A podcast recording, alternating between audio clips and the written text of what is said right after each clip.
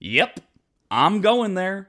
This is the soapbox for the week of July 17th, 2022. We were on vacation when Roe versus Wade was overturned. I will now pause as you realize that we're about to talk about abortion. Put simply, the Dobbs decision returned the issue of abortion to each of the 50 states. Now, in practical terms, regardless of intent or motivation, the Supreme Court found a way to further divide a nation that hasn't been this divided since the Civil War. Essentially, we will, when everything shakes out, have a country in which about half of the states are destinations for what I am calling abortion tourism. Economies will thrive on providing safe havens for women who want to have abortions but live in states that don't allow it. Meanwhile, the other half of the states will continue to do everything they can to try to prevent such things from happening by attempting to criminalize leaving their state to intentionally commit what would be in their state a crime, but is not in another. In other words, things are going to be a lot more complicated and a lot more messy. Just what this nation needed. For my pro life friends, please be self aware enough to recognize that you've accomplished absolutely nothing.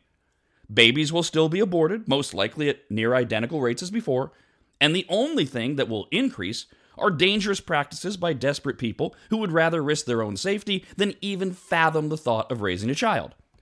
For my pro choice friends, please calm the hell down. While there are many unknowns moving forward, for now, Plan B is available nationwide via the mail. I'd suggest stocking up if you're in the practice of promiscuous, unprotected sex. And far more important than that, as hard as this is to swallow, which is what more of you ladies should do to make this topic less relevant, the Dobbs decision was a fundamentally solid legal opinion. Ruth Bader Ginsburg herself often talked about how, despite being ardently pro choice, she acknowledged the Roe decision was beyond flawed from a judicial standpoint. It was also miserably timed. When Roe was decided in 1973, America was working its way towards a consensus on abortion. Just a year earlier, a Gallup poll found that 68% of Republicans believed abortion to be a private matter between a woman and her doctor. The government, they said, should not be involved. That was actually 10% higher than Democrats at the time. But still, add them all up, a solid majority of Americans of all types were pro choice. Had the Supreme Court stayed out of it, America would have moved of its natural volition towards legalizing abortion across the land, and it would have been codified into American law with very little fanfare and controversy. Instead, by having it decreed by a panel of judges creating a new interpretation of a right, it was left open to attack and made it America's longest running, most divisive issue. The Dobbs decision, as written, is not about abortion. It's about returning the decision to individual states as to whether or not abortion should be allowed there. While that will result in half the country not having local access to abortion, it is not the stripping away of a right. It is, as was intended when the nation was founded, allowing 50 different laboratories of democracy based on the residents of each state. Unfortunately, that's not sexy, it's just factual. And so people scream and yell rather than listen, learn, and make personal decisions on where they want to live, how much they want to advocate, and whether or not to vote. The far more troubling part of the Dobbs decision was the consensus opinion written by Justice Clarence Thomas, while the official opinion of the court correctly and explicitly stated that the Dobbs decision did not and does not impact other previously decided cases based on the 14th Amendment, like gay marriage, access to contraception, sexual intimacy between consenting adults, and interracial marriage, Thomas, a black man married to a white woman, wrote otherwise. Thomas voted with the 6 3 majority that struck down Roe.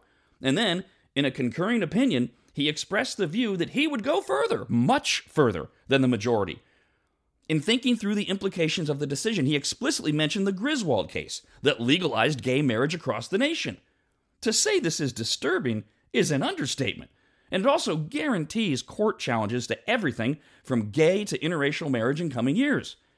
Here's hoping the court relies solely on its official majority opinion that those and other 14th Amendment cases are protected. This points to the undeniable thing that the court has done it has guaranteed endless challenges to everything that people find to be icky. A fascinating case in Texas is a glaring example of this. State law now dictates abortion as a result of the Dobbs decision. And in Texas, the fall of Roe put in motion a trigger law that will ban virtually all abortions and defines an unborn child as a living human from fertilization to birth. That's the state definition by law. Well, given that, when an officer pulled over Brandy Bottone for driving by herself in the carpool lane in Texas just days after the U.S. Supreme Court overturned Roe v. Wade, she pointed to her pregnant belly and told him that her unborn daughter now counts as a person. Now, look, you can wave your hand and pshaw that it's nothing more than a gimmick, but how can a judge possibly disagree with her based on Texas state law as written? Which opens up a can of worms that will bog down courts for years. For one thing, can a woman in Texas who is merely pregnant in December claim that child on her state taxes now? The far more troubling and most troubling story I've seen since the Dobbs decision bothered me on many levels, but none more so than the cold water dose of reality I had to endure, because I pride myself on being anything but naive. I consider myself acutely aware of what people are capable of, what they believe, and what actually occurs in a world where most people are far more comfortable pretending that the dark side of humanity is scarce. Please. This is why I always laugh at people who think the TV shows like The Blacklist are far fetched. Grow up. When it comes to abortion, one of the pro life arguments that has always given me major eye roll is the claim that pro choicers view abortion simply as a form of birth control. Well, I've always granted that, of course, there are some people with so low a value of life that they will give no second thought to having unprotected sex endlessly with the idea that unwanted pregnancy can just be aborted, but they're rare and extreme, I have long said. Most people who have or have considered an abortion are agonized at, it, at least in my experience. And I really had reason to believe that this was true well beyond my own personal history. Until an article popped up in the USA Today last week chronicling woman after woman, and even a few men, who tell their tale of being terrified of pregnancy in a post Roe America. Some of the women are saying they're terrified that their husbands will get them pregnant. In the article, we get this gem quote, Elena, a mother of two in rural Nebraska, used to not think twice before having a dinner date with her husband. Now, with abortion laws returned to state legislatures as a result of the Supreme Court overturning Roe v. Wade, Elena fears what may happen if date night leads to an unplanned pregnancy. Huh? A date night with her husband? Okay. Later in the article, we meet Amber Goldsmith, an administrative assistant in Lee County, Florida, who understands these feelings. One of her past relationships, she says, ended in 2016 due to her ex's anxiety over abortion access being jeopardized by Donald Trump's presidency. She says, quote, "We stopped seeing each other because he was just too afraid.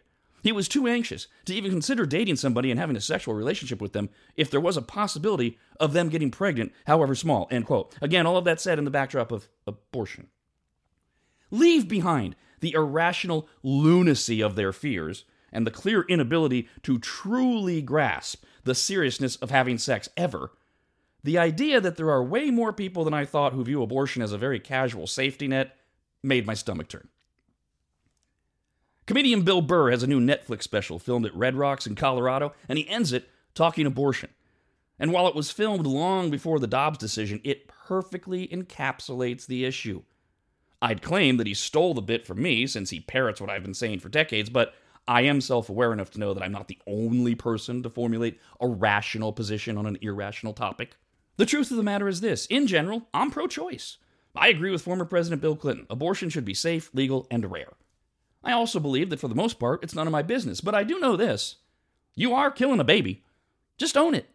Taking Plan B, by the way, the day after sex is not in any way the same thing. Plan B simply stops fertilization from happening like any other form of birth control, but it does so after the fact. There was never a human forming or growing inside of you. As Bill Burr says, let's say I take all of the ingredients necessary to make a cake, I whip them into a batter, I place them into a mold, and then I put it into an oven. About 15 minutes later, you know, during the first trimester of cooking, you come along, open the oven, grab the pan, and throw it all over the room, thus ruining it. It wasn't a cake yet, but it was gonna be had you not interfered. You killed my cake. Own it. Finally, can we stop with the lazy trope that men have no place in this discussion? Until science makes it widely available and easy for you broads to get pregnant without us, we have a place at the table of debate on this subject. Maybe it shouldn't be the dominant voice, but we have a role to play in the final outcome. You know, it's like when a traditional heterosexual couple buys a house. We let you broads pick out the drapes,